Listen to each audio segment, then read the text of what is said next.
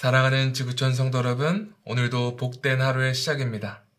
오늘도 하나님께서 우리에게 주시는 소망의 말씀을 붙잡고 그 소망의 말씀을 힘입어 주 안에서 승리하시는 여러분 되시기를 간절히 소망합니다.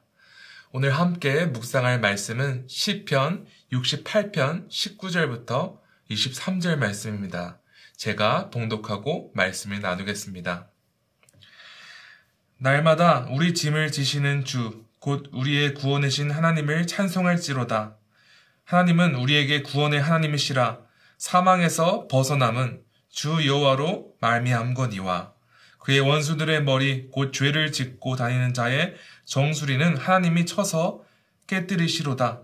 주께서 말씀하시기를 내가 그들을 바산에서 돌아오게 하며 바다 깊은 곳에서 도로 나오게 하고 내가 그들을 심히 치고 그들의 피에 내 발을 잠그게 하며 내 집의 개의 혀로 내 원수들에게서 제 분깃을 얻게 하시리라 하시도다. 아멘. 하나님의 말씀입니다. 여러분, 영화를 좋아하시나요? 왜 사람들은 영화를 좋아할까요? 영화의 장르마다 조금씩 다르겠지만, 기본적으로 모든 영화는 그 영화에 등장하는 주인공의 삶의 일부만 집중합니다. 주인공 삶 중에 제일로 극적이며 흥미로운 사건만 담고 다루는 것이 영화이죠. 상상해 보십시오. 만약에 누군가의 삶을 누군가가 살아가는 일상, 일주일, 즉 168시간을 그대로 편집 없이 담은 것을 영화로 만들었다면 과연 여러분은 그 영화를 보시겠습니까? 애초에 이런 영화가 제작될 일도 없으며 누군가의 지극히 평범하고 지루한 일상 전체를 우리가 다 볼 시간의 여유도 없을 뿐더러 관심도 없을 것입니다. 영화를 사람들이 그토록 즐기는 이유는 잠시라도 자신의 지루하고 갑갑하고 어, 기쁨도 없는 인생을 뒤로 한 채 영화 속 주인공이 살아가는 화려하고 흥미진진하고 행복해 보이는 삶을 살아보고 싶은 마음으로 시청하는 것 아니겠습니까? 아, 내 인생도 영화 속 주인공처럼 쉽게 잘 풀리면 좋겠다. 내 인생의 여러 문제들도 영화 속 주인공처럼 순식간에 잘 해결되면 좋겠다. 이런 생각을 하면서 영화를 보신 적이 있습니까? 네, 그렇습니다. 영화 속 주인공이 가상 현실 속에서 살아가는 인생과 우리가 실제로 현실 속에서 매일매일 살아가며 짊어져야 하는 인생의 무게는 전혀 다를 수밖에 없습니다. 마치 영화 속 주인공처럼 인생의 모든 것이 만사형통하면 좋겠지만 현실 속에서는 우리는 매일매일 짊어지고 가야 하는 여러 인생의 짐들이 참 많습니다. 삶 속에서 문제를 하나를 해결하고 나면 또 여러 가지 문제들이 바로 닥치게 되죠. 그런데 중요한 사실은 우리는 결코 우리 인생에 끊임없이 존재하는 인생의 짐들을 날마다 지고 갈 수 없는 연약한 존재라는 것입니다. 아무리 주변에 좋은 사람, 좋은 친구들, 사랑하는 가족들이 있다 할지라도 그들이 우리 자신이 짊어져야 될 모든 짐을 대신 짊어질 수는 없습니다. 그런데 오늘 본문인 시편 이 저자의 저자인 다윗은 우리의 무거운 짐을 대신 짊어질 수 있는 분에 대해 소개하고 있습니다. 19절입니다. 날마다 우리 짐을 지시는 주, 곧 우리의 구원이신 하나님을 찬송할지로다. 여러분, 다윗이 짊어져야 될 짐이 무엇이었습니까? 다윗은 하나님께 인정받은 예배자였으며 하나님 뜻에 합한 자라 성경에 기록되었으나 그렇다고 해서 다윗의 삶이 항상 형통하고 모든 것이 잘 풀린 인생을 산 사람이 아니었습니다. 다윗은 끊임없이 누군가에게 쫓기는 삶을 살았습니다. 그의 목숨을 노리는 원수들이 참 많았습니다. 실제로 죽을 뻔한 위기도 너무나 많았습니다. 그러므로 다윗은 절대로 이 모든 짐들을 혼자 짊어질 수 없었습니다. 그래서 다윗은 하나님께서 날마다 자신의 짐을 지시는 분이라고 고백합니다. 그런데 이 구절에서 날마다라는 단어가 매우 중요합니다. 다윗은 때로는 하나님께서 침묵하시고 또 어떤 날은 하나님께서 그를 구원하시고 도우시고 인도하신다고 말씀하지 않았습니다. 날마다 그가 살아가는 일상 속에서 하나님이 그의 모든 짐을 짊어지실 뿐만 아니라 평생도록 하나님께서 그의 구원이 되심을 고백하며 찬양했습니다. 그렇다면 하나님께서 그의 구원이 되신다. 이 고백은 구체적으로 무엇을 의미하는 것입니까? 20절입니다. 하나님은 우리에게 구원의 하나님이시라. 사망에서 벗어남은 주 여호와로 말미암거니와. 다윗은 하나님께서 자신을 사망에서 벗어나게 하신 구원자이심을 고백하고 있습니다. 성도 여러분, 구원이란 무엇입니까? 구원이란 본질적으로 우리가 스스로 벗어날 수 없는 운명, 묶인 운명에서 자유롭게 풀려나가는 것을 뜻합니다.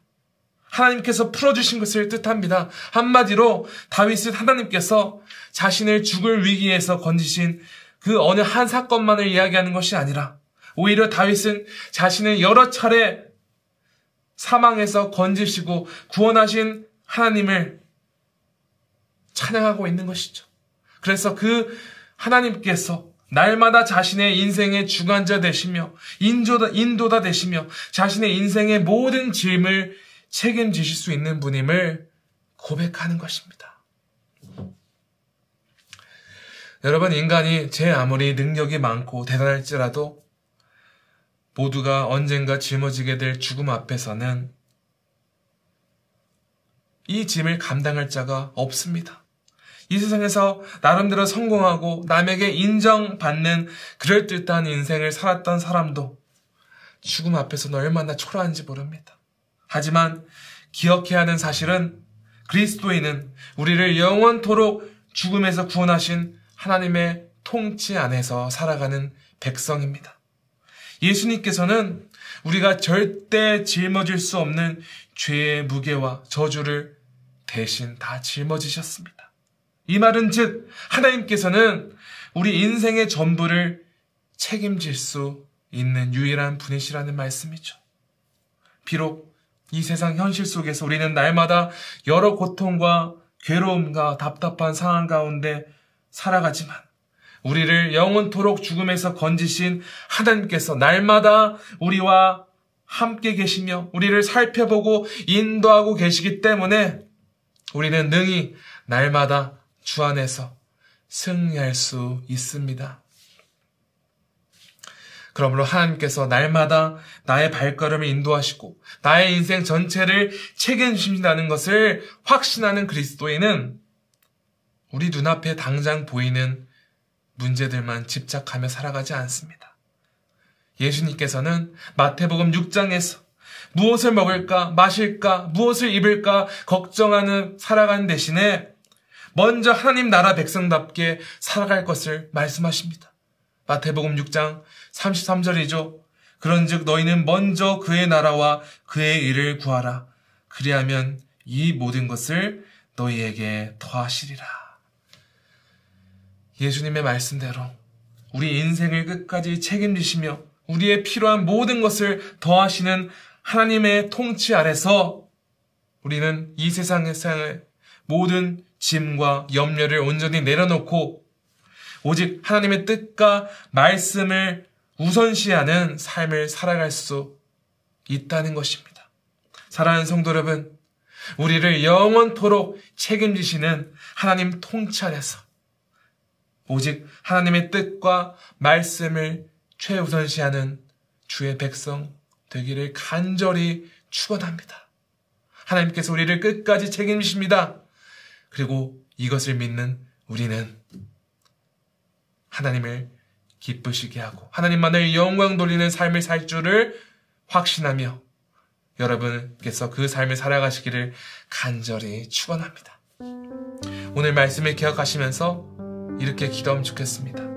우리의 인생 전체를 책임지시는 하나님을 온전히 신뢰하고 이 세상에서 오직 하나님 백성다운 삶을 살아가도록 이렇게 기도하기 원하고요. 두 번째로는 아프가니스탄의 평화와 IT의 안정이 임하도록 시간에 함께 기도하면 좋겠습니다. 기도하겠습니다. 아버지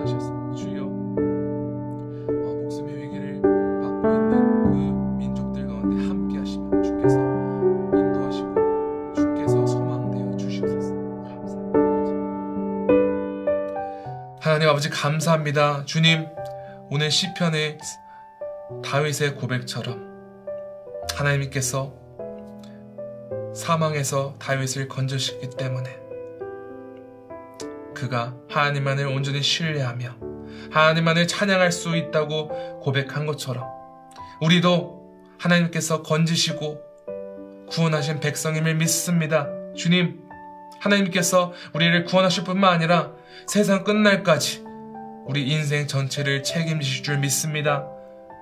우리 눈앞에 있는 여러 가지 문제들과 짐들을 주께서 대신 짊어지심을 믿습니다. 아버지, 우리가 이것을 믿고 신뢰함으로 오직 하나님을 기쁘게 하며 하나님 나를, 나라를 우선시하는 주의 신실한 백성 되게 하여 주시옵소서.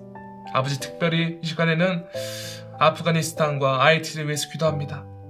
아버지 또 그 텔레반으로 인해서 여러 힘든 시간을 겪고 있고 두려움 가운데 떨고 있는 그 아프가니스탄 주민들 또 그곳에 있는 성교사님들 모든 그리스도인들 함께 하사 오직 주께서 지켜주시고 주 안에 소망이 있음을 굳건히 믿고 끝까지 하나님을 온전히 신뢰하는 역사가 있게 해 주십소서.